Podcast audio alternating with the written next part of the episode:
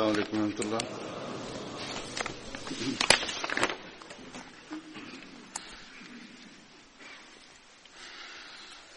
أشهد أن لا إله إلا الله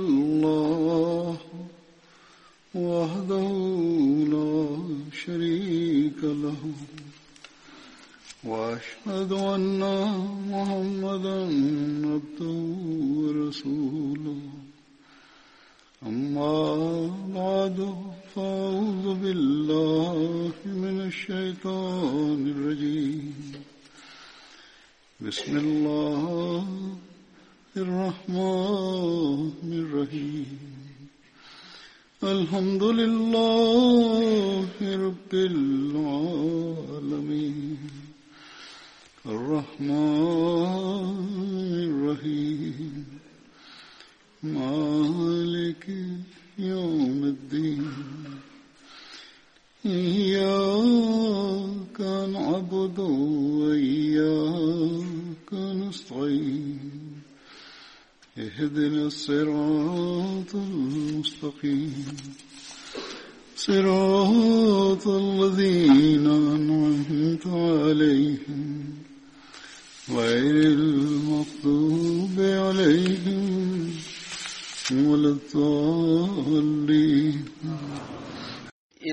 പറയാൻ പോകുന്ന ബദ്രി സഹാബാക്കളിലെ ആദ്യത്തെ പേര് ഹസ്രത്ത് ഉബൈദിന്റേതാണ്.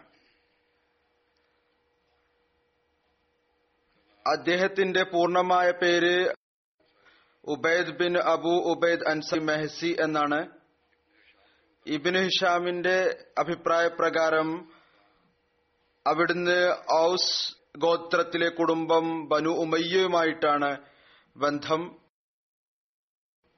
ഹസ്രത്ത് ഉബൈദ റസൂല്ലായി സല്ലാ വസ്ലമോടൊപ്പം ബദർ ഉഹദ് ഖന്തക് യുദ്ധങ്ങളിൽ പങ്കെടുത്തു.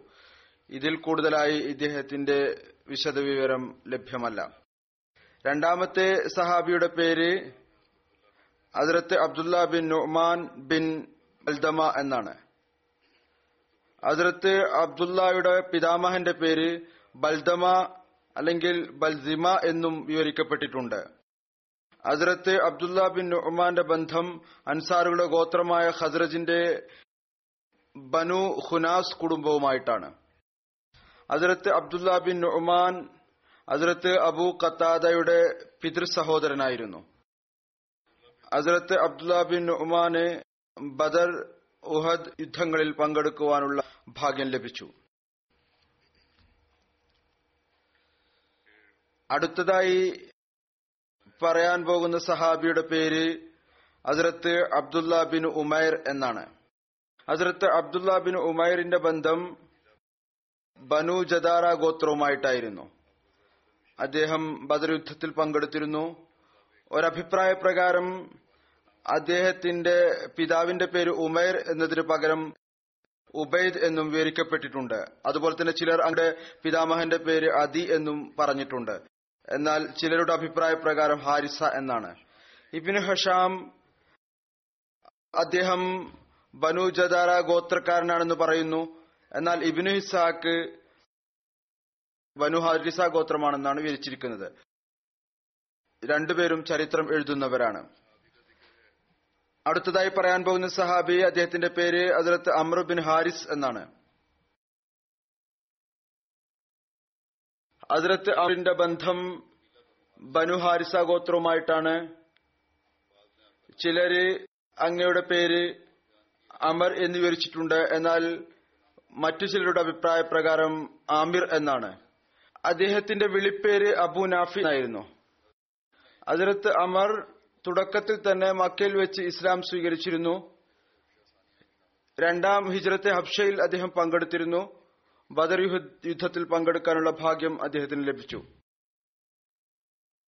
അടുത്ത സഹാബിയുടെ പേര് അബ്ദുല്ല ബിൻ കഅബ് എന്നാണ്. അതിലത്ത് അബ്ദുല്ല ബിൻ കഅബ് ബനു മാസൻ ഗോത്രക്കാരനായിരുന്നു. പിതാവിന്റെ പേര് കഅബ് ബിൻ അമ്ര എന്നും മാതാവിന്റെ പേര് റിബാബ് ബിൻ അബ്ദുല്ല എന്നുമായിരുന്നു. അദ്ദേഹം അസരത്ത് അബു ലൈല മാസിനിയുടെ സഹോദരൻ ആയിരുന്നു. അസരത്ത് അബ്ദുല്ല ബിനു കഅബിന്റെ ഒരു മകന്റെ പേര് ഹാരിസ് എന്നായിരുന്നു. അദ്ദേഹം സുഹൈബ ബിൻ ഔസിൽ നിന്ന് ജനിച്ചതായിരുന്നു. അതിർത്ത് അബ്ദുള്ള ബിൻ കാബ് ബദർ യുദ്ധത്തിൽ പങ്കെടുത്തിരുന്നു. റസൂല്ലി സല്ലാസ്ലം ബദർ ദിവസം ഖനീമത്ത് മുതലിനുമേൽ അദ്ദേഹത്തെ മേൽനോട്ടക്കാരനായി നിശ്ചയിച്ചു. ഇതുകൂടാതെയും മറ്റു പല അവസരങ്ങളിലും അദ്ദേഹത്തെ റസൂൽ സല്ലാ വസ്ലമയുടെ അഞ്ചിൽ ഒന്ന് ധനത്തിൽ മേൽനോട്ടക്കാരനായി നിശ്ചയിച്ചിട്ടുണ്ട്. അതിർത്ത് Abdullah bin Kab Badr Uhud Khandaq മുതലായ എല്ലാ യുദ്ധങ്ങളിലും മറ്റു യുദ്ധങ്ങളിലും റസൂലി സല്ലാ അലുസ്ലമയോടൊപ്പം പങ്കെടുത്തു. അതിർത്ത് അബ്ദുല്ല ബിൻ കാബിന്റെ വഫാത്ത് മദീനയിൽ അതിർത്ത് ഉസ്മാൻ റബി അള്ളാഹു താലാനുവിന്റെ ഖിലാഫത്ത് കാലഘട്ടത്തിൽ മുപ്പത്തിമൂന്ന് ഹിജിരിയിലാണ് നടന്നത്. അങ്ങയുടെ ജനാദ നമസ്കാരം അതിർത്ത് ഉസ്മാൻ നമസ്കരിപ്പിച്ചു. അദ്ദേഹത്തിന്റെ വിളിപ്പേര് അബു ഹാരിസ് എന്നും അതുകൂടാതെ അബു യഹിയ എന്നും വിവരിക്കപ്പെടുന്നു. അടുത്ത സഹാബിയുടെ പേരാണ് അസരത്ത് അബ്ദുല്ല ബിൻ എസ് അസരത്ത് അബ്ദുല്ല ബിൻ കയസ് ബനു നജാർ ഗോത്രക്കാരനായിരുന്നു. അങ്ങയുടെ പിതാമാന്റെ പേര് ചരിത്ര ഗ്രന്ഥങ്ങളിൽ ഖാലിദ് എന്നാണ് വിവരിക്കപ്പെട്ടിരിക്കുന്നത്. എന്നിരുന്നാലും തബ്ക്കാത്തെ കുബറയിൽ അദ്ദേഹത്തിന്റെ പേര് ഖലദ എന്നാണ് വിവരിച്ചിരിക്കുന്നത്. അതിർത്ത് അബ്ദുല്ല ബിൻ കൈസിന്റെ മകന്റെ പേര് അബ്ദുറഹ്മാൻ എന്നും മകളുടെ പേര് ഉമൈറ എന്നുമായിരുന്നു. ഇവർ രണ്ടുപേരുടെയും മാതാവിന്റെ പേര് സുവാദ് ബിൻ കേസ് എന്നായിരുന്നു. ഇത് കൂടാതെ ഒരു മകൾ കൂടി ഉണ്ടായിരുന്നു. അവരുടെ പേര് ഉമ്മു ഔൻ എന്നായിരുന്നു. അതിർത്ത് Abdullah bin case Badr Uhud യുദ്ധങ്ങളിൽ പങ്കെടുത്തു. അബ്ദുല്ല ബിൻ മുഹമ്മദ് ബിനു ഉമാര അൻസാരിയുടെ അഭിപ്രായ പ്രകാരം അദ്ദേഹം ഉഹദ് യുദ്ധത്തിൽ ഷഹീദായി. എന്നാൽ മറ്റഭിപ്രായ പ്രകാരം അദ്ദേഹം ഉഹദ് യുദ്ധത്തിൽ ഷഹീദായിരുന്നില്ല മറിച്ച് ജീവിച്ചിരുന്നു. റസൂലി സല്ലാഹു അലുസ്ലമയോടൊപ്പം എല്ലാ യുദ്ധങ്ങളിലും പങ്കെടുത്തു. അസരത്ത് ഉസ്മാന്റെ ഖിലാഫത്ത് കാലഘട്ടത്തിൽ അവിടുന്ന് വഫാത്തായി. ചരിത്രത്തിൽ വിവിധ ഗ്രന്ഥങ്ങളിൽ അഭിപ്രായ വ്യത്യാസങ്ങൾ ഉണ്ടാകാറുണ്ട്. അതുകൊണ്ട് ഞാൻ അത് വിവരിക്കുന്നു.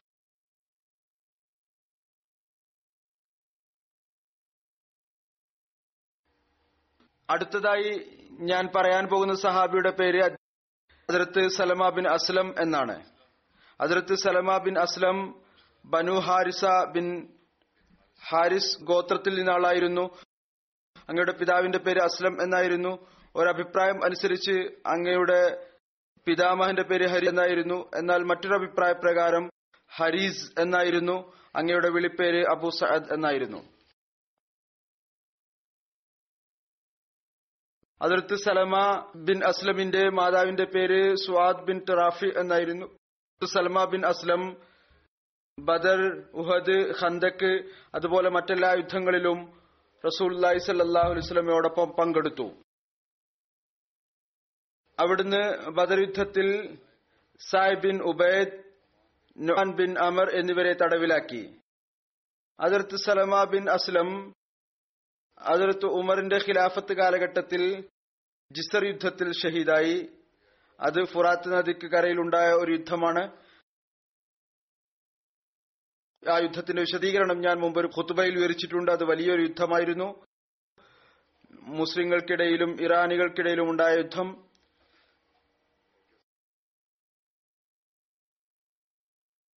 ജിസർ എന്ന പേരിൽ ജിസർ എന്ന് പറയുന്നത് ഒരു പാലത്തിനാണ് നദിക്കുമേലെ ഒരു പാലം പണിതിരുന്നു. അതുമുഖേന മുസ്ലിങ്ങൾ ആ പ്രദേശത്ത് പോവുകയും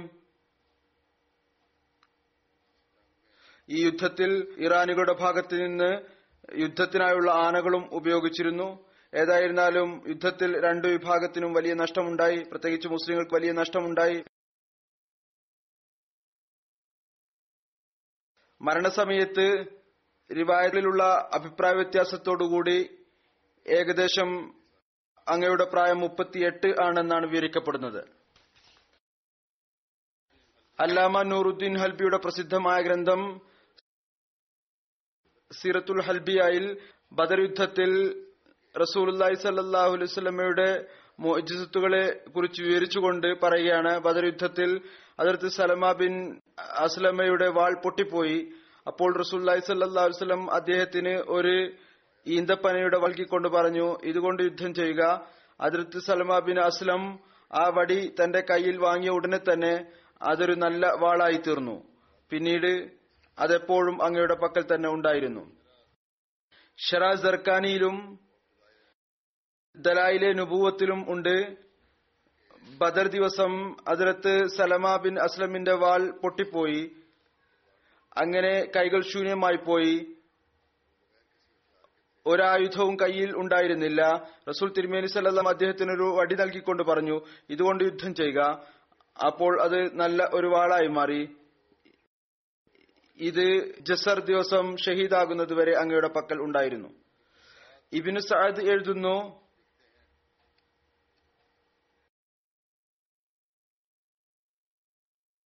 ഖന്തക്ക് യുദ്ധവുമായി ബന്ധപ്പെട്ടുകൊണ്ട് ഖന്തക് യുദ്ധത്തിന്റെ അവസരത്തിൽ മുഹാജിരിങ്ങളുടെ പതാക അതിർത്ത് സയദ് ബിൻ ഹാരിസിന്റെ പക്കലാണ് ഉണ്ടായിരുന്നത്. അതുപോലെ അൻസാറുകളുടെ പതാക അതിർത്ത് സയദ് ബിൻ ഉബാദയുടെ അടുത്താണ് ഉണ്ടായിരുന്നത്.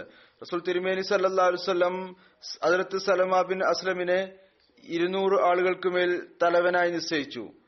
ഈ പതാകൾക്ക് കീഴിൽ വിവിധ സംഘങ്ങൾ ഉണ്ടായിരുന്നു അവർക്കുമേൽ തലവനെ നിശ്ചയിച്ചിരുന്നു. അതിർത്ത് സലമയെ തലവനായി നിശ്ചയിച്ചിരുന്നു. ഇരുന്നൂറ് ആളുകൾക്കുമേൽ അതിർത്ത് സയ്യിദ് ബിൻ ഹാരിസയെ മുന്നൂറ് ആളുകൾക്ക് മേൽ തലവനായി നിശ്ചയിച്ചിരുന്നു.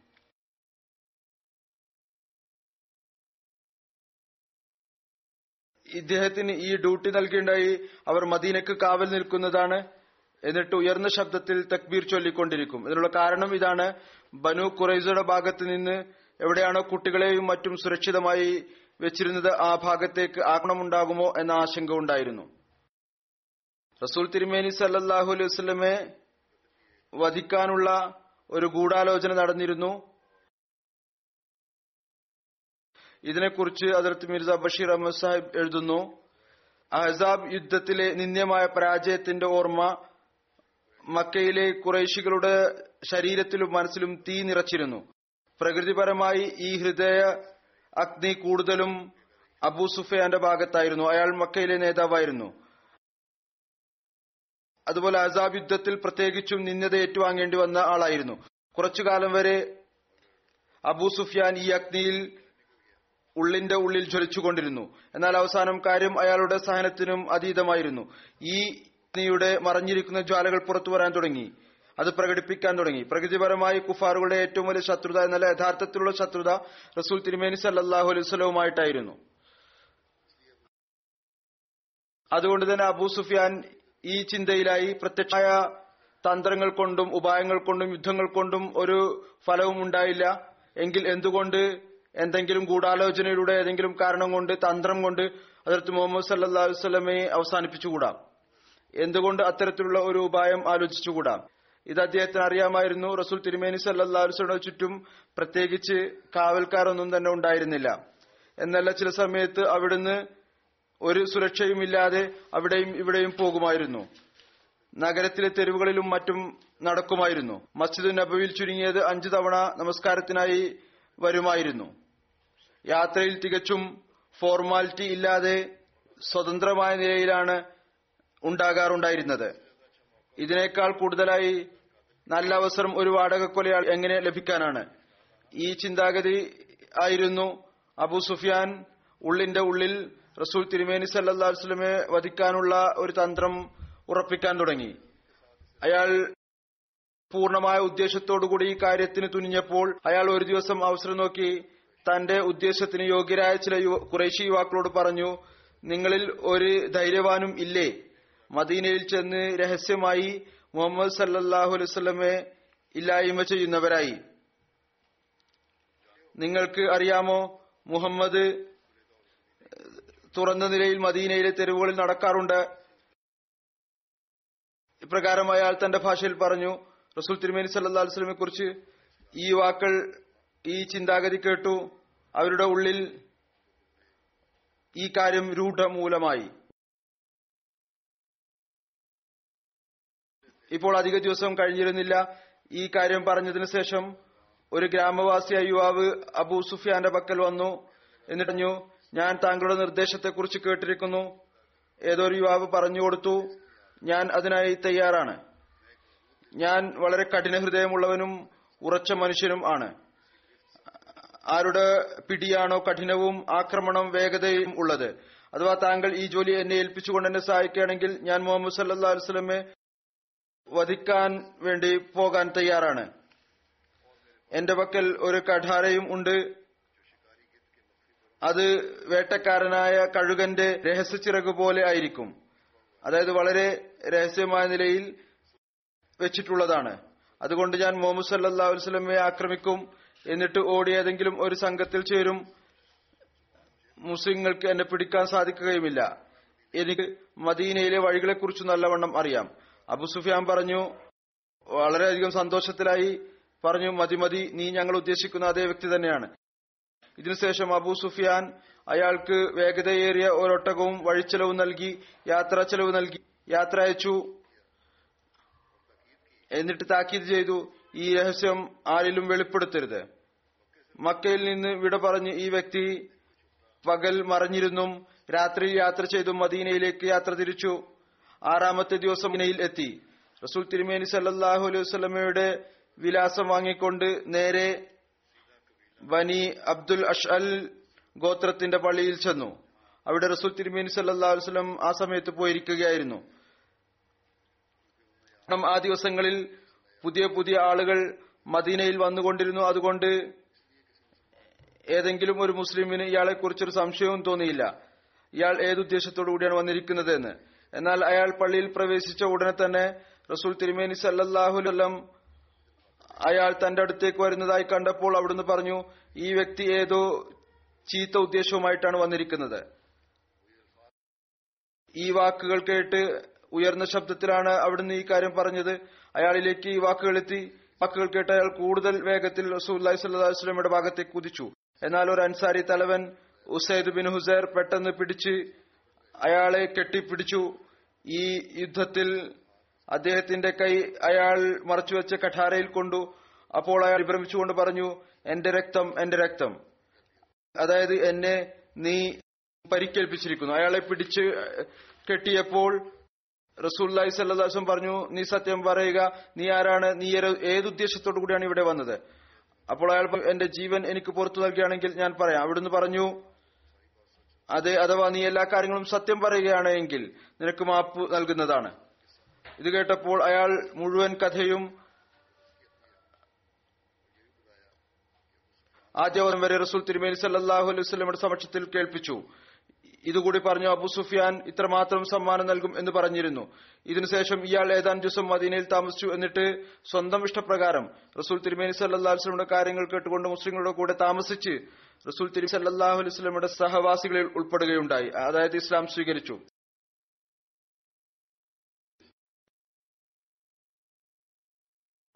അബൂ സുഫിയാന്റെ ഈ രക്തപങ്കിലമായ ഗൂഢാലോചന ഈ കാര്യം കൂടുതൽ നിർബന്ധിതമാക്കി മക്കാരുടെ നീയത്തും ഉദ്ദേശവും പഠിച്ചുകൊണ്ടിരിക്കണം.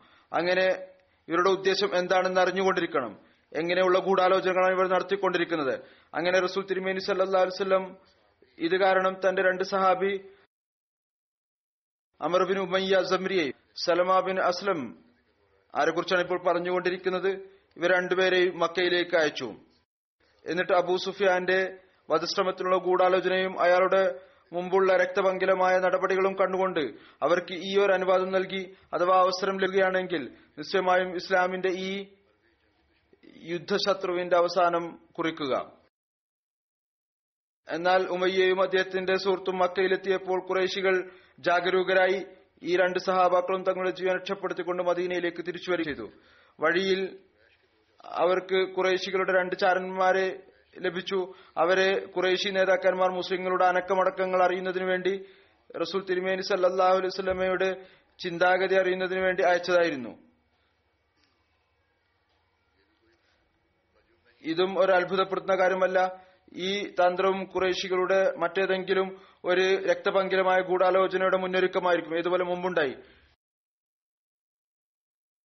എങ്ങനെയും ഗൂഢാലോചന നടത്തി നവസുബില്ല അള്ളാഹി സല്ലാസ്ലം വധിക്കാൻ മുമ്പ് അയച്ചതുപോലെ എന്നാൽ അള്ളാഹുവിന്റെ അത്തരത്തിലുള്ള ഫതിലുണ്ടായി. ഉമയ്യയും സലമയും. അവർക്ക് ഇവരുടെ ചാരപ്രവർത്തനത്തെ കുറിച്ച് അറിയാൻ സാധിച്ചു. അതുകൊണ്ട് ഇവർ ഈ ചാരന്മാരെ ആക്രമിച്ച് അവരെ തടുക്കാൻ ആഗ്രഹിച്ചു. എന്നാൽ അവർ യുദ്ധം ചെയ്യാൻ തുനിഞ്ഞു. അങ്ങനെ യുദ്ധത്തിൽ ഒരു ചാരൻ മരിച്ചു. ഒരാളെ തടവിലാക്കി മദീനയിലേക്ക് കൊണ്ടുവന്നു. ഈ യുദ്ധം നടന്ന തീയതിയെക്കുറിച്ച് ചരിത്രകാരന്മാർക്കിടയിൽ അഭിപ്രായ വ്യത്യാസമുണ്ട്. ചിലർ ഇബിനു ഷാം നാല് ഹിജിരിയിലും എന്നാൽ ഇബിനു ഹിസാഖ് അതിന് ആറ് ഹിജിരിയിലാണെന്നാണ് പറയുന്നത്. അല്ലാമ ഗസ്തലാനിയും സർക്കാനിയും സയദിന്റെ നിവേദനത്തിന് പ്രാധാന്യം നൽകിയിട്ടുണ്ട്. അതിർത്ത് മിർസ ബഷീർ അഹമ്മദ് സാഹിബ് ഇത് രണ്ടും വിശകലനം ചെയ്തുകൊണ്ട് പറയുന്നു ഞാനും ഇതിനെ ആറ് ഹിജ്രിയിലായി നിശ്ചയിക്കുന്നു. അള്ളാഹുവിന് നന്നായിട്ട് അറിയാം ഇബിനു ഇസാക്കിന്റെ നിവേദനം ബൈഹക്കിയും പിന്തുണച്ചിട്ടുണ്ട്. എന്നാൽ ഇതിൽ നിന്ന് അതിന്റെ തീയതി ലഭ്യമല്ല. സുലാഹുദൈബിയയുടെ അവസരത്തിൽ അതിർത്ത് സലമാ ബിൻ അസ്ലമിന്റെ പരാമർശ പ്രകാരം ലഭിക്കുന്നു. അതിർത്ത് ഉമ്മ ഉമാറ വിവരിക്കുകയാണ്. ഞാൻ സുലാഹുദൈബിയ ദിവസം റസൂല്ലി സല്ലാ വസ്ലമെ കാണുകയായിരുന്നു. അപ്പോൾ അവിടുന്ന് ഇരിക്കുകയായിരുന്നു. അതിർത്ത് അബ്ബാദ് ബിൻ ബിഷർ അതിർത്ത് സലമ ബിൻ അസ്ലം രണ്ടുപേരും പടച്ചട്ട അണിഞ്ഞുകൊണ്ട് നബി കരീം സല്ലാ വസ്ലമിയുടെ അടുത്തു നിന്ന് കാവൽ നിൽക്കുകയായിരുന്നു. കുറേശികളുടെ പ്രതിനിധി സുഹൈൽ ബിൻ അമ്ര തന്റെ ശബ്ദം ഉച്ചത്തിലാക്കിയപ്പോൾ ഇവർ രണ്ടുപേരും അയാളോട് പറഞ്ഞു നിന്റെ ശബ്ദം അലൈഹി വസല്ലം മുമ്പിൽ പതുക്കെയാക്കുക. മെല്ലെ ആക്കുക. ഇത് അദ്ദേഹത്തിന്റെ ഒരു പ്രത്യേകമായ സേവനത്തെക്കുറിച്ചുള്ള പരാമർശമാണ്. അത് ഈ ഒരു അവസരത്തിൽ വിവരിക്കപ്പെട്ടിരിക്കുന്നു. അടുത്തതായി പറയാൻ പോകുന്ന സഹാബി അദ്ദേഹത്തിന്റെ പേരാണ് അസരത്ത് ഉക്ബ ബിൻ ഉസ്മാൻ.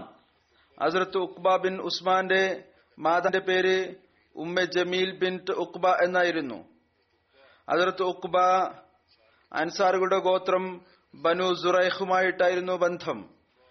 അതിർത്ത് ഉക്ബയും അദ്ദേഹത്തിന്റെ സഹോദരൻ അതിർത്ത് സഅദ് ബിൻ ഉസ്മാനും ബദ്ധം ഊഹദ് യുദ്ധം എന്നിവയിൽ പങ്കെടുക്കാൻ ഭാഗ്യം ലഭിച്ചു.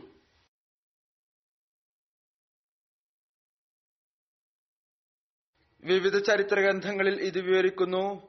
ഊഹദ് യുദ്ധത്തിന്റെ അവസരത്തിൽ ഏതാനും ആളുകൾ ആക്രമണത്തിന്റെ കാഠിന്യം കാരണം അല്പസമയത്തേക്ക് ഓടിപ്പോയിരുന്നു. അതിൽ രണ്ടുപേർ അതിർത്ത് ഉക്ബ ബിൻ ഉസ്മാനും അതിർത്ത് സഅദ് ബിൻ ഉസ്മാനും ആയിരുന്നു. ഏതുവരെ എന്നാൽ അവർ ആവസിന്റെ എതിരിലുള്ള ഒരു പർവതത്തിന്റെ അടുത്തെത്തി എന്നിട്ട് മൂന്ന് ദിവസം അവിടെ താമസിച്ചു. ആവസ് മദീനയിൽ നിന്ന് ഏതാനും മൈൽ ദൂരത്തിലുള്ള ഒരു സ്ഥലം ആണ്. പിന്നീട് അവർ രണ്ടുപേരും തിരിച്ച് റസൂൽ തിരുമേനി സല്ലാസ്ലിന് സമക്ഷം ഹാജരായപ്പോൾ അവർ ഈ കാര്യത്തെക്കുറിച്ച് പറഞ്ഞു. അപ്പോൾ റസൂൽ തിരുമേനി സല്ലാസ്ലം പറഞ്ഞു ലക്കത് ദഹബ്തും ഫിഹ അരീസ. അതായത് നിങ്ങൾ ആ ഭാഗത്തേക്ക് പോയി എവിടെയാണോ കൂടുതൽ വിശാലതയുള്ളത്. ഏതായിരുന്നാലും റസൂൽ തിരുമേനി സല്ലാഹു അലൈഹി വസല്ലം അവരുടെ വീഴ്ചയെ കണ്ണടച്ചു അവരുടെ തെറ്റിനെ അവർക്ക് മാപ്പാക്കി നൽകി മറ്റൊന്നും തന്നെ അവരോട് ചോദിച്ചില്ല.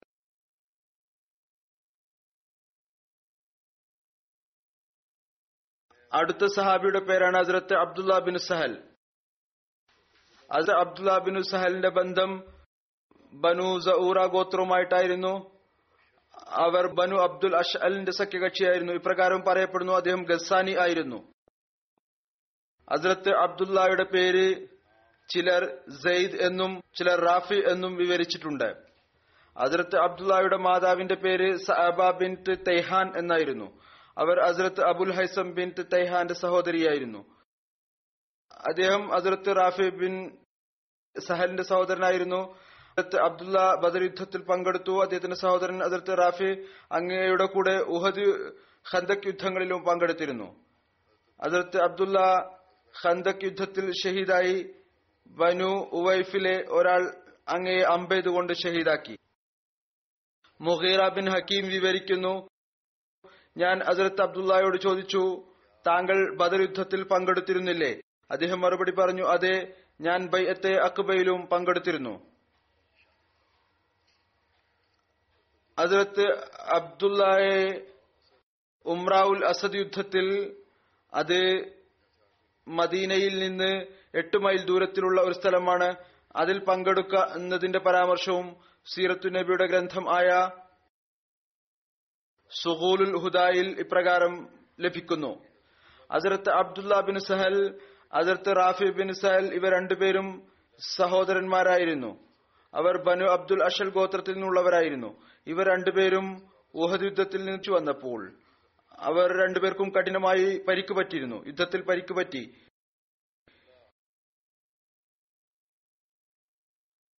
അസരത്ത് അബ്ദുല്ലാക്ക് കൂടുതൽ പരിക്ക് പറ്റിയിരുന്നു. ഈ രണ്ട് സഹോദരന്മാരും റസൂൽ തിരുമേനി സല്ലാസ്ലം ഹമുൽ അസദിലേക്ക് പോയതിനെ കുറിച്ചും അതിൽ പങ്കെടുക്കുന്നതിനുള്ള കൽപ്പനയെക്കുറിച്ചും കേട്ടപ്പോൾ അവരിൽ ഒരാൾ മറ്റൊരാളോട് പറഞ്ഞു അള്ളാഹുവാണ് സത്യം. അഥവാ നാം റസൂൽ തിരുമേനി സല്ലാഹു അലൈഹി വസല്ലമക്കൊപ്പം യുദ്ധത്തിൽ പങ്കെടുത്തില്ല എങ്കിൽ ഇത് വലിയ ഒരു നിർഭാഗ്യമായിരിക്കും.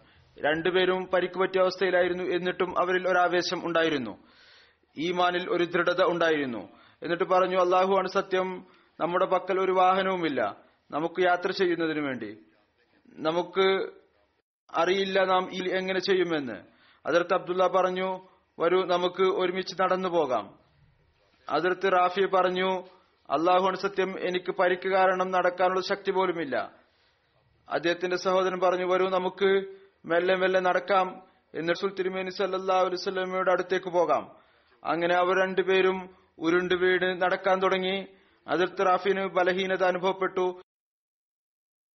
ഇടയ്ക്ക് അതിർത്ത് അബ്ദുള്ള അതിർത്ത് റാഫിയെ തന്റെ പുറത്ത് ഏറ്റി ഇടയ്ക്ക് അദ്ദേഹം കാൽനട നടക്കാൻ തുടങ്ങി.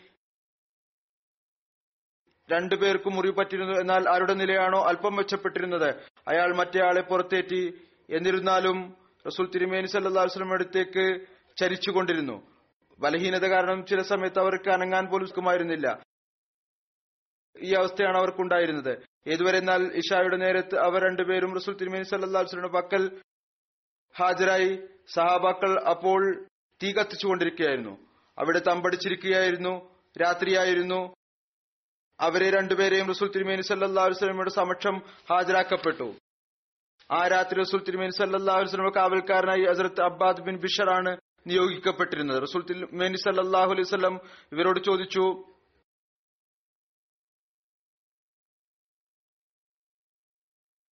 നിങ്ങളെ എന്ത് കാര്യമാണ് തടഞ്ഞു നിർത്തിയത്? അപ്പോൾ അവർ രണ്ടുപേരും അതിന്റെ കാരണം പറഞ്ഞു. എന്താണ് കാരണം എന്ന് അപ്പോൾ അവിടുന്ന് അവർ രണ്ടുപേർക്കും വേണ്ടി നന്മയുടെ ദുആ ചെയ്തുകൊണ്ട് പറഞ്ഞു. അഥവാ നിങ്ങൾ രണ്ടുപേർക്കും ദീർഘായുസ് ലഭിച്ചാൽ നിങ്ങൾ കാണുന്നതാണ്. നിങ്ങൾക്ക് കുതിരയും കോവർ കഴുതയും ഒട്ടകവും എല്ലാം തന്നെ യാത്രാവാഹനമായി ലഭിക്കുന്നതാണ്. ഇപ്പോൾ നിങ്ങൾ വീണും ഉരുണ്ടും നടന്നാണ് വന്നത്. എന്നാൽ ദീർഘായുസിലാൽ ഇത് കാണും. ഈ യാത്രാവാഹനങ്ങളെല്ലാം നിങ്ങൾക്ക് ലഭിക്കുന്നതാണ്. എന്നാൽ അതോടൊപ്പം ഇതുകൂടി പറഞ്ഞു.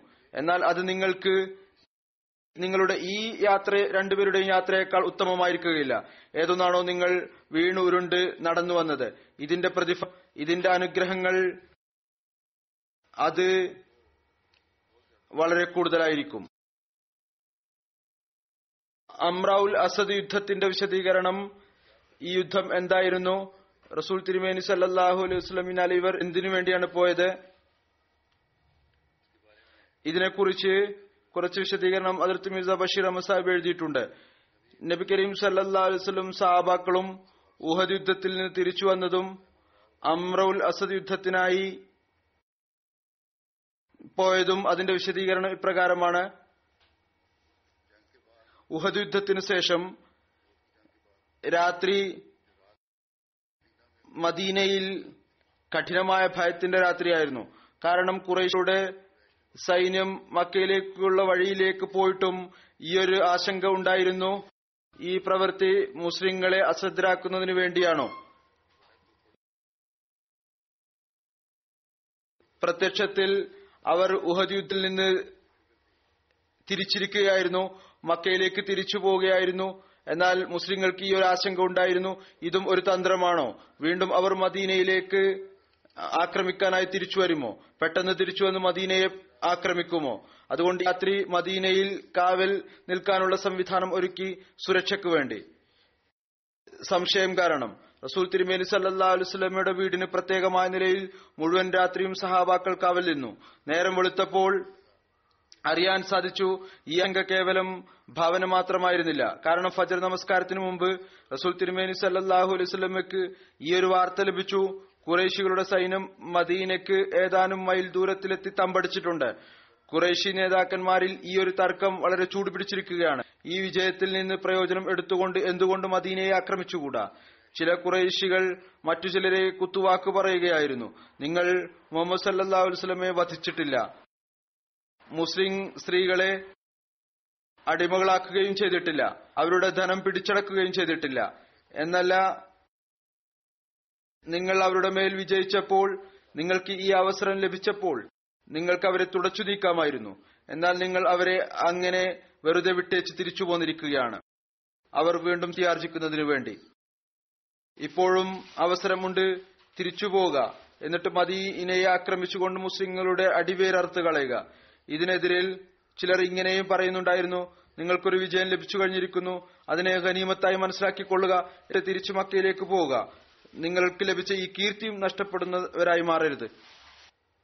എന്നിട്ട് ഈ വിജയം പരാജയത്തിൽ കലാശിക്കരുത്. കാരണം ഇപ്പോൾ നിങ്ങൾ തിരിച്ചുപോയി മദീനയെ ആക്രമിച്ചാൽ തീർച്ചയായും മുസ്ലിങ്ങൾ ജീവൻ പണയം വെച്ച് യുദ്ധം ചെയ്യും. ആരാണോ ഊഹദിൽ പങ്കെടുക്കാതിരുന്നത് അവരും മൈതാനത്തിൽ ഇറങ്ങി വരും എന്നാൽ അവസാനം ആവേശമുള്ള ആളുകളുടെ അഭിപ്രായം വിജയിച്ചു. അങ്ങനെ കുറേശികൾ മക്കയിലേക്ക് തിരിച്ചു പോകാൻ തയ്യാറായി.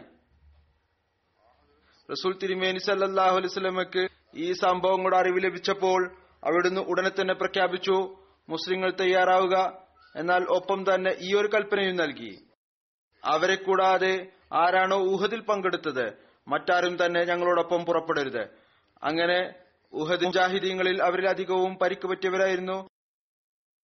രണ്ട് പരിക്ക് പറ്റിയ ആളുകളെ കുറിച്ച് ഞാനിപ്പോ പറഞ്ഞു കഴിഞ്ഞു. അവർ തങ്ങളുടെ പരിക്കുകളെ കെട്ടിച്ചുകൊണ്ട് തങ്ങളുടെ യജമാനന്റെ ഒപ്പം ചേർന്നു. എന്നിട്ട് എഴുതുന്നു ഈ അവസരത്തിൽ മുസ്ലിങ്ങൾ അത്രമാത്രം സന്തോഷത്തോടും ആവേശത്തോടും കൂടിയാണ് പുറപ്പെട്ടത്. എപ്പറമാണോ ഒരു വിജയശീലാളിതരായ സൈന്യം വിജയത്തിന് ശേഷം ശത്രുക്കളെ പിന്തുടരുന്നത്. എട്ട് മൈൽ ദൂരം താണ്ടി റസൂൽ തിരുമേനി സല്ലാസ്ലം അമ്രൌൽ അസദിൽ എത്തി. അവിടെ രണ്ട് മുസ്ലിങ്ങളുടെ ശവശരീരം മൈതാനത്തിൽ കിടക്കുന്നുണ്ടായിരുന്നു. അവർ അവരെ കണ്ടു. അന്വേഷിച്ചപ്പോൾ അറിയാൻ സാധിച്ചു അത് റസൂൽ തിരുമേനി സല്ലാ വസ്ലം കുറേശികളുടെ പിന്നാലെ അയച്ച ചാരന്മാരായിരുന്നു. എന്നാൽ അവരെ കുറേശികൾ അവസരം നോക്കി വധിച്ചു കളയുകയാണ് ചെയ്തത്. റസൂൽ തിരുമേനി സല്ലാ വസ്ലം ഈ ശുഹതാക്കളെ കബർ കുഴിച്ച് അതിൽ ഒരുമിച്ച് കബറടക്കി. ഇപ്പോൾ വൈകുന്നേരമായിരുന്നു. അതുകൊണ്ട് അവിടെ തന്നെ തമ്പടിക്കാൻ അവിടുന്ന് കൽപ്പന നൽകി. എന്നിട്ട് പറഞ്ഞു മൈതാനത്ത് വിവിധ സ്ഥലങ്ങളിൽ തീ കത്തിക്കുക. വിശാലമായ തീ കത്തിച്ചുകൊണ്ടിരിക്കുക. അങ്ങനെ നോക്കിക്കൊണ്ടിരിക്കെ അമ്രാവുൽ മൈതാനത്ത് അഞ്ഞൂറ് തീ കത്തിക്കപ്പെട്ടു. അത് ദൂരെ നിന്ന് നോക്കുന്ന ഓരോ വ്യക്തിയെയും ഭയപ്പെടുത്തുന്നതായിരുന്നു. വലിയ ഭയം ഉണ്ടാക്കി. വിവിധ ആളുകൾ മനസ്സിലാക്കി ഇതൊരു വലിയ ജനവാസം ആണ്.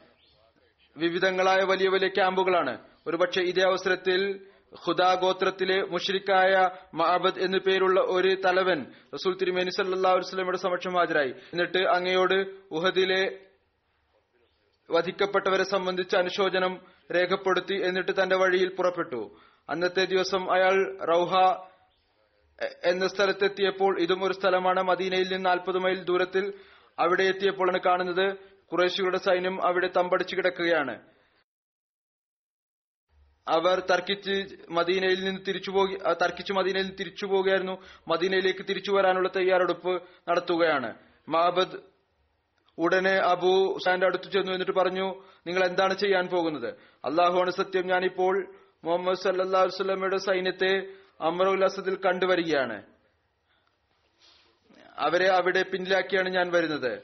അത്രമാത്രം ഗംഭീരമായ ഒരു സൈന്യമാണ്. ഒരിക്കലും അത്തരം ഒരു സൈന്യത്തെ കണ്ടിട്ടില്ല. ഉഹദിലെ പരാജയത്തിന്റെ നാണം യുദ്ധത്തിൽ തോറ്റതിന്റെ നാണം അവരെ ഇത്രമാത്രം ആവേശത്തിലാക്കിയിരിക്കുന്നു. നിങ്ങളെ കാണുമ്പോൾ തന്നെ അവർ ഭസ്മമാക്കി കളയും നിങ്ങളെ വിഴുങ്ങിക്കളയും നിങ്ങളെ ഇല്ലാതാക്കും. അബൂ സുഫിയാനും അയാളുടെ ആളുകളിലും മഹബദിന്റെ ഈ വാക്കുകൾ മുഖേന ഇത്രമാത്രം ഭയമുണ്ടായി അവർ മദീനയിലേക്ക് തിരിച്ചു പോകുക എന്നുള്ള ഉദ്ദേശം ഉപേക്ഷിച്ച് ഉടനെ മക്കയിലേക്ക് പുറപ്പെട്ടു. റസൂൽ തിരുമേനി സല്ലാ അലുസലമ്മക്ക് ഇപ്രകാരം കുറേശികളുടെ സമയം ഒഴിഞ്ഞു പോയതിന്റെ വാർത്ത ലഭിച്ചപ്പോൾ അവിടുന്ന് അള്ളാഹുവിന് നന്ദി പറഞ്ഞു എന്നിട്ട് പറഞ്ഞു ഇത് അള്ളാഹുവിന്റെ ഗാംഭീര്യമാണ്. അവൻ അത് നിഷേധികളുടെ മേൽ വ്യാപിപ്പിച്ചു. ഇതിനുശേഷം അവിടുന്ന് അമ്രൌൽ അസദിൽ രണ്ടു മൂന്ന് ദിവസം കൂടി താമസിച്ചു. എന്നിട്ട് അഞ്ചു ദിവസത്തെ അസാന്നിധ്യത്തിന് ശേഷം മദീനയിൽ തിരിച്ചെത്തി. അടുത്തതായി പറയാൻ പോകുന്ന സഹാബിയുടെ പേരാണ് അതിർത്ത് ഉത്ബ ബിൻ റബിയ. അതിർത്ത് ഉത്ബായുടെ ബന്ധം ഏതു ഗോത്രവുമായിട്ടായിരുന്നു ഇതിനെക്കുറിച്ച് ചരിത്രകാരന്മാർക്കിടയിൽ അഭിപ്രായ വ്യത്യാസമുണ്ട്? ഇബിൻ ഇസഹാക്ക് വിവരിക്കുന്നു അസരത്ത് Utba bin Rabia Banu Lausan ഗോത്രത്തിന് സഖ്യകക്ഷിയായിരുന്നു അദ്ദേഹത്തിന്റെ ബന്ധം ബനു ബറ ഗോത്രവുമായിട്ടായിരുന്നു. ചിലരുടെ അഭിപ്രായ പ്രകാരം അദ്ദേഹം ബനു ഔസ് ഗോത്രത്തിന്റെ സഖ്യകക്ഷിയായിരുന്നു. ഏതായിരുന്നാലും അദ്ദേഹത്തിന് ബദറുഹദ് യുദ്ധങ്ങളിൽ പങ്കെടുക്കാനുള്ള അവസരം ലഭിച്ചു. അല്ലാമ ഇബിനു ഹജർ അസ്കലാനി വിവരിക്കുന്നു യർമൂക്ക് യുദ്ധത്തിൽ പങ്കെടുത്ത അമീർമാരിൽ ഒരാളുടെ പേര് ഉത്ബാ ബിൻ റബി എന്ന് കാണുന്നു. അദ്ദേഹം പറയുന്നു എന്റെ അഭിപ്രായ പ്രകാരം ഇത് തന്നെയാണ് ആ സഹാബി.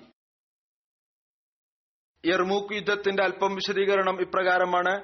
പന്ത്രണ്ട് ഹിജ്രിയിൽ അതിർത്ത് അബൂബക്കർ റലിയല്ലാഹു തലാനു ഹജ്ജ് നിർവഹിച്ച് മദീന തിരിച്ചു വന്നപ്പോൾ അദ്ദേഹം പതിമൂന്ന് ഹിജ്രിയുടെ തുടക്കത്തിൽ മുസ്ലിങ്ങളുടെ സൈന്യത്തെ ഷ്യാം രാജ്യത്തേക്ക് അയച്ചു. അതിർത്ത് അമർ ബിൻ ആസിനെ ഫലസ്തീനിലേക്ക് Yazid bin Abu Sufyan Hazrat Ubaida bin Abu Jarrah Hazrat Shurahbil bin Hasana എന്നിവർക്ക് കൽപ്പന നൽകി ഷാമിലെ ഉയർന്ന പ്രദേശത്ത് എൽക്കായിലൂടെ കടന്നുപോയിക്കൊണ്ട് തബൂക്കിയയിലേക്ക് പോവുക. അസർത്ത് അബൂബക്കർ ആദ്യം ഖാലിദ് ബിൻ സയ്യിദിനെ അമീറായി നിശ്ചയിച്ചു. എന്നാൽ പിന്നീട് അദ്ദേഹത്തിന്റെ സ്ഥാനത്ത് യസീദ് ബിൻ അബൂ സുഫിയാനെ അമീറായി നിശ്ചയിച്ചു ഇവർ ഏഴായിരം മുജാഹിദീങ്ങളോടൊപ്പം ഷാം ദേശത്തേക്ക് പുറപ്പെട്ടു. ഇസ്ലാമി സൈന്യത്തിലെ അമീർമാർ തങ്ങളുടെ സൈന്യത്തെയും കൊണ്ട് ഷാമിൽ എത്തിച്ചേർന്നു. ഹിർക്കിൽ സ്വയം വന്നുകൊണ്ട് വന്നു. റോമക്കാർക്കായി വലിയൊരു സൈന്യത്തെ തയ്യാറാക്കി. അയാൾ മുസ്ലിം അമീർമാരെ നേരിടുന്നതിനായി വെവ്വേറെ അമീർമാരെ നിശ്ചയിച്ചു. ശത്രുക്കളുടെ തയ്യാറെടുപ്പ് കണ്ട് വളരെ വലിയ സൈന്യം ആയിരുന്നു. അവരിൽ മുസ്ലിങ്ങളിൽ ചിലർ അത്രമാത്രം ഈമാനുള്ളവരുമായിരുന്നില്ല. അവരുടെ മേൽ ഭയമുണ്ടായി കാരണം അപ്പോൾ മുസ്ലിങ്ങളുടെ എണ്ണം ഇരുപത്തിയേഴായിരം ആയിരുന്നു. ഈ അവസ്ഥയിൽ അതിർത്ത് അമറുബിന് ആസ് നിർദ്ദേശം നൽകി നിങ്ങളെല്ലാവരും ഒരു സ്ഥലത്ത് ഒരുമിച്ച് കൂടുക.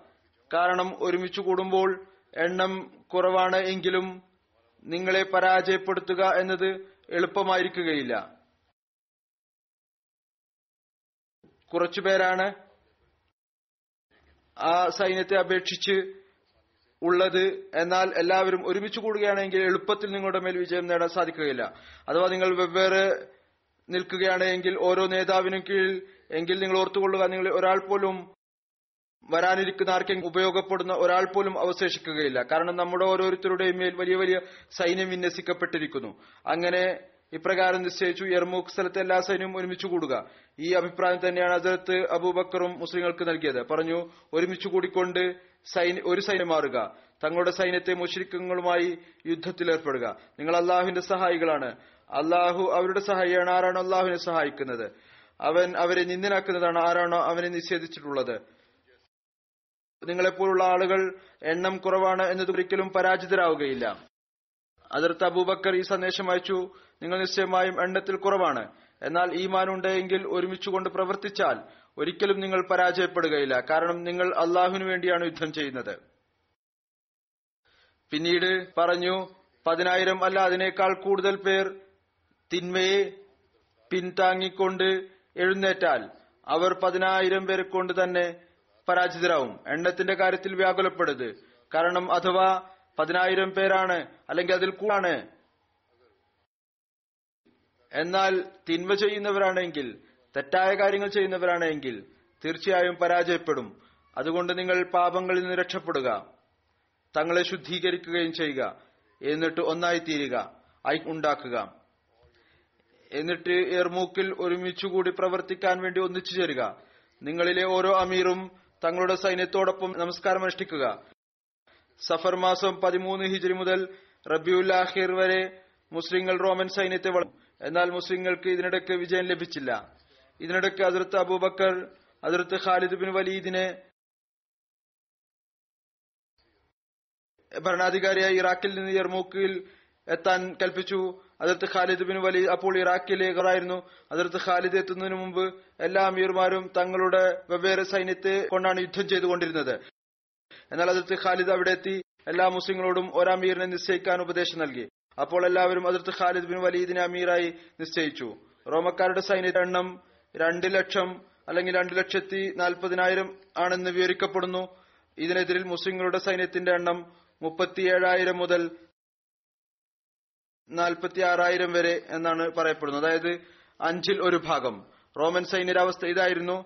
അവരുടെ ശക്തിയുടെ ഏകദേശം എൺപതിനായിരം ആളുകളുടെ കാലുകളിൽ ചങ്ങലകൾ ഇട്ടിരുന്നു നാൽപ്പതിനായിരത്തോളം ആളുകൾ ചങ്ങല കൊണ്ട് ബന്ധിച്ചിരുന്നു. ജീവൻ നൽകുക എന്നല്ലാതെ മറ്റൊരു ചിന്തയും അവർക്കുണ്ടാകാതിരിക്കുന്നതിന് വേണ്ടി. ഒരു ലക്ഷത്തി ഇരുപതിനായിരം ആളുകൾ ഉണ്ടായിരുന്നു. അവർ കെട്ടിയിട്ടിരുന്നത് അവർ യുദ്ധം ചെയ്യുക എന്നതുകൊണ്ട് മാത്രം എന്നിട്ട് മരിക്കുക. അതല്ലാതെ മറ്റൊന്നും അവരുടെ മുന്നിലില്ല. നാൽപ്പതിനായിരം ആളുകൾ സ്വയം തങ്ങളുടെ തലപ്പാവ് കൊണ്ട് കെട്ടിയിരുന്നു. എൺപതിനായിരം യാത്രക്കാരും എൺപതിനായിരം കാലാൾപ്പടയും ഉണ്ടായിരുന്നു. അനേകം ജമാ സൈന്യത്തിന് ആവേശം പകരുന്നതിനു വേണ്ടി റോമൻ സൈന്യത്തോടൊപ്പം ഉണ്ടായിരുന്നു. ഇതിനിടക്ക് അതിർത്ത് അബൂബക്കർ റളിയല്ലാഹു തആല അൻഹു ജമാദിയൽ അവലിൽ രോഗിയായി ജമാദിയുൽ ആഹിറിൽ വഫാത്താകുകയും ചെയ്തു. ഇന്നാലില്ലായി വ റാജുൻ അതിർത്ത് ഖാലിദ് ഈ യുദ്ധത്തിൽ മുസ്ലിം സൈന്യത്തെ അനേകം ഗ്രൂപ്പുകളാക്കി വിഭജിച്ചു. അതിന്റെ വിഭജനം മുപ്പത്തി ആറ് മുതൽ നാൽപ്പത് വരെ വിവരിക്കപ്പെട്ടിരുന്നു എന്നാൽ ഒരേ അമീറിന് കീഴിലാണ് യുദ്ധം ചെയ്തുകൊണ്ടിരുന്നത്. ഈ ഗ്രൂപ്പുകളിൽ ഒരു ഗ്രൂപ്പിന്റെ തലവൻ അതിർത്ത് ഉത്ബ ബിൻ റബി ആയിരുന്നു. അതിർത്ത് ഖാലിദ് ശത്രുക്കളുടെ എണ്ണം വളരെ കൂടുതലാണ്. എന്നാൽ നമ്മുടെ ഈ ക്രമം കാരണം മുസ്ലിങ്ങളുടെ സൈന്യം ശത്രുക്കൾക്ക് വളരെ കൂടുതലായിട്ട് തോന്നുന്നതായിരിക്കും. ഇസ്ലാമിക സൈന്യത്തിന്റെ പ്രാധാന്യം ഇതിൽ നിന്ന് മനസ്സിലാക്കാം. ഏകദേശം ആയിരം മഹാത്മാക്കൾ ഈ സൈന്യത്തിലുണ്ടായിരുന്നു. അവർ റസൂൽ തിരുമി സല്ലാ അലുസല്ലമ്മയുടെ മുഖം നേരിട്ട് കണ്ടിട്ടുള്ളവരായിരുന്നു. നൂറ് സഹാബാക്കൾ അത്തരക്കാരായി ഉണ്ടായിരുന്നു. അവർ ബദർ യുദ്ധത്തിൽ റസൂൽ സല്ലാ അലുസല്ലമ്മയോടൊപ്പം പങ്കെടുത്തവരായിരുന്നു. ഈ ഇരു വിഭാഗങ്ങളിലും വളരെ രക്തച്ചൊരിച്ചിലുള്ള യുദ്ധത്തിന് തുടക്കം കുറിച്ചു. ഇതിനിടെ ഇതിനയിൽ നിന്ന് ഒരു സന്ദേശവാഹകൻ വന്നു. യാത്രക്കാരൻ അദ്ദേഹത്തെ തടഞ്ഞു. അപ്പോൾ അദ്ദേഹം പറഞ്ഞു എല്ലാം നല്ല നിലയിലാണ്. എന്നാൽ യഥാർത്ഥ കാര്യം ഇതായിരുന്നു. അദ്ദേഹം അതിർത്ത് അബൂബക്കറിന്റെ മരണവാർത്തയും കൊണ്ടാണ് വന്നിരുന്നത്. ആളുകൾ സന്ദേശവാഹകനെ അതിർത്ത് ഖാലിദിന്റെ അടുത്ത് എത്തിച്ചു. അദ്ദേഹം രഹസ്യമായ അതിർത്ത് അബൂബക്കറിന്റെ മരണവാർത്ത അറിയിച്ചു. എന്നിട്ട് സൈന്യത്തിലെ ആളുകളോട് എന്താണോ പറഞ്ഞത് അതും പറഞ്ഞു. ഞാൻ അവരോടൊന്നും പറഞ്ഞിട്ടില്ല എന്ന് പറഞ്ഞു. അതിർത്ത് ഖാലിദ് ബിൻ വലീദ് ആ കത്ത് വാങ്ങിച്ച് തന്റെ ആവനാഴിയിൽ വെച്ചു. തന്റെ അമ്പു വെക്കുന്ന സ്ഥലത്ത് വെച്ചു. കാരണം അദ്ദേഹത്തിന് ആശങ്ക ഉണ്ടായിരുന്നു. അഥവാ ഈ വാർത്ത സൈന്യത്തിന് അറിയാൻ കഴിഞ്ഞാൽ പിന്നീട് കിംവദന്തി പരക്കാനുള്ള സാധ്യതയുണ്ട്. മുസ്ലിങ്ങൾ അതുപോലെ യുദ്ധം ചെയ്യണമെന്നില്ല.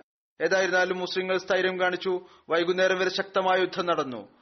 എന്നിരുന്നാലും റോമൻ സൈന്യം പിന്തുടരാൻ തുടങ്ങി. യുദ്ധത്തിൽ ഒരു ലക്ഷത്തിലധികം റോമൻ പടയാളികൾ വധിക്കപ്പെട്ടു. മൊത്തം മൂവായിരം മുസ്ലിങ്ങൾ യുദ്ധത്തിൽ ഷഹീദായി. ഈ ശ്രോതാക്കളിൽ അതിർത്തി ഇക്മാബിന് അബൂജഹലും ഉണ്ടായിരുന്നു. കൈസറിന് ഈ പരാജയത്തിന്റെ വാർത്ത ലഭിച്ചപ്പോൾ അയാൾ തമസിൽ താമസിക്കായിരുന്നു അയാൾ ഉടനെ തന്നെ അവിടെ നിന്ന് ഓടിപ്പോയി. യർമൂക്ക് വിജയത്തിന് ശേഷം ഇസ്ലാമിക സൈന്യം മുഴുവൻ മുസ്ലിം രാജ്യത്തും വ്യാപിച്ചു. കിനസ്രീൻ ഉലാക്കിയ ജു സർമീൻ തിസീൻ ഫൂറുസ് തൽ അസാസ് സുലൂക്ക് റബാൻ എന്നീ സ്ഥലങ്ങളിൽ വളരെ എളുപ്പത്തിൽ വിജയിച്ചടക്കി. ഇന്ന് ഈ സഹാബാക്കളെ കുറിച്ചുള്ള സ്മരണ മാത്രമാണുള്ളത്. ഇനി ഒരു പക്ഷേ അടുത്ത സഹാബാക്കളെ കുറിച്ചുള്ള സ്മരണ റംലാന് ശേഷം ആയിരിക്കും ഇൻഷാല്ല റംലാനും അടുത്ത ആഴ്ച മുതൽ ആരംഭിക്കാൻ പോവുകയാണ്. ഇനി ഒരു സ്മരണ ഞാൻ നടത്താൻ ഉദ്ദേശിക്കുന്നു. ഒരു ജനാസ ഞാൻ നമസ്കരിക്കുന്നതാണ്. ജുമാ നമസ്കാരത്തിന് ശേഷം അത് ബഹുമാനപ്പെട്ട സാഹിബ്സാദി സഫിയ ബേഗം സാഹിബയുടേതാണ്. അവർ ഹസരത്ത് മസീമദ് അലൈഹി സ്വലാത്തു വസ്സലാമിന്റെ പോത്രൻ അല്ല ഹസരത്ത് മിർസ ബഷീർ അഹമ്മദ് സാഹിബിന്റെ മകളുടെ മകൾ ആയിരുന്നു. അങ്ങയുടെ മൂത്ത മകളുടെ മകളായിരുന്നു. അതുപോലെ ഹസ്രത് മിർസ റഷീദ് അഹമ്മദ് സാഹിബിന്റെ മകളുമായിരുന്നു. ഹസ്രത്ത് മുസ്ലിം മോദ് അലി അള്ളാഹു തലാനുവിന്റെയും അതിർത്ത് ഉമ്മ നാസിർ അലി അള്ളാഹു മകൻ സബ്ജദ മിർസ അൻവർ അഹമ്മദ് സാഹിബിന്റെ ഭാര്യയായിരുന്നു. ഏപ്രിൽ മുപ്പതിന് ഇവരുടെ മരണം നടന്നു. തൊണ്ണൂറാം വയസ്സിൽ താഹിർ ഹാർട്ട് ഇൻസ്റ്റിറ്റ്യൂട്ടിൽ ഈ ബന്ധത്തിൽ അവർ എന്റെ അമ്മായിയും ആയിരുന്നു. അതിർത്ത് മിർസ റഷീദ് അഹമ്മദ് സാഹിബ് അതിർത്ത് മിർസ സുൽത്താൻ അഹമ്മദ് സാഹിബിന്റെ മകനായിരുന്നു. ഞാൻ പറഞ്ഞതുപോലെ അസർത് മിർസ ബഷീർ അഹമ്മദ് സാഹിബിന്റെ ഏറ്റവും മുതകൻ അമത്തുസലാം ബേഗം സാഹിബയുടെ മകളായിരുന്നു. ഹസരത്ത് അമ്മാജാൻ റതിയല്ലാഹു തലാൻഹ റബോയിൽ തന്റെ കുടുംബത്തിലെ അവസാനത്തെ വിവാഹത്തിൽ പങ്കെടുത്തത് ഇവരുടെ വിവാഹത്തിലായിരുന്നു. ഇവർ അസരത്ത് ഖലീഫത്തുൽ മസീർ റാബി റഹമുല്ലാഹയുടെ ഭാര്യ ഹസ്രത്ത് സയ്യദ ആസിഫ ബേഗം സാഹിബയുടെ മൂത്ത സഹോദരിയും ആയിരുന്നു. അവരുടെ മറ്റൊരു സഹോദരിയും മൂന്ന് സഹോദരന്മാരും ഉണ്ട്. ഇവരുടെ സഹോദരി അനീസാഫിയ സാഹിബ എഴുതുന്നു തന്റെ മാതാപിതാക്കളുടെ ഏറ്റവും മൂത്ത മകളായിരുന്നു. അതുകൊണ്ട് അധികവും തീരുമാനങ്ങളിലും മാതാപിതാക്കൾ അവരുടെ അഭിപ്രായത്തിന് വലിയ പ്രാധാന്യം നൽകുമായിരുന്നു. വളരെയധികം കാര്യങ്ങൾ മനസ്സിലാക്കുന്ന ആളായിരുന്നു.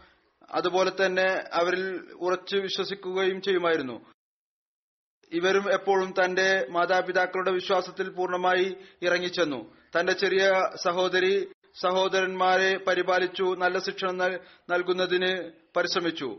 ഇവർ എഴുതുന്നു എന്നെ സംബന്ധിച്ച മുസ്ലിം മോദിന്റെ ഏതോ ഒരു മകന്റെ വിവാഹബന്ധ കാര്യം സംസാരിക്കപ്പെട്ടു.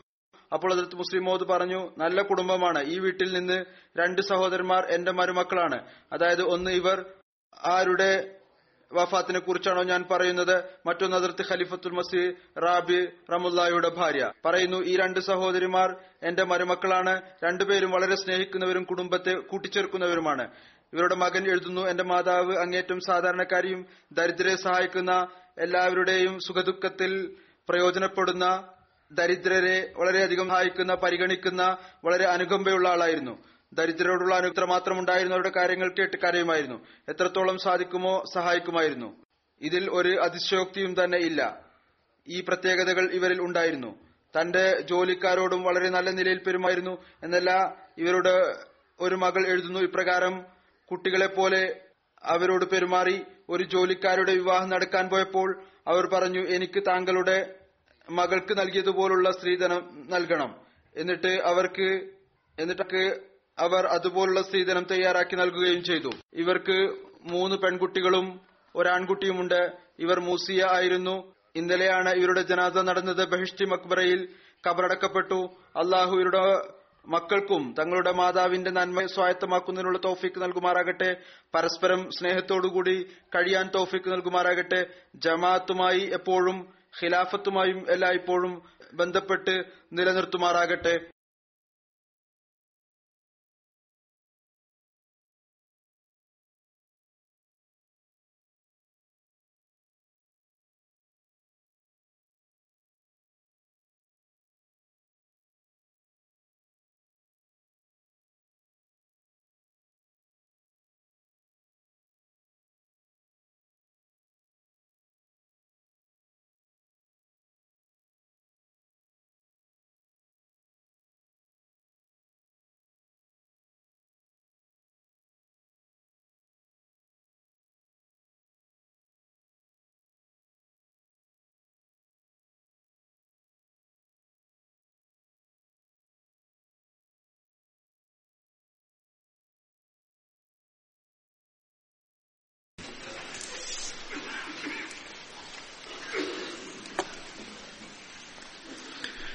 الحمد لله الحمد لله نحمده ونستعينه ونستغفره ونؤمن به ونتوكل عليه.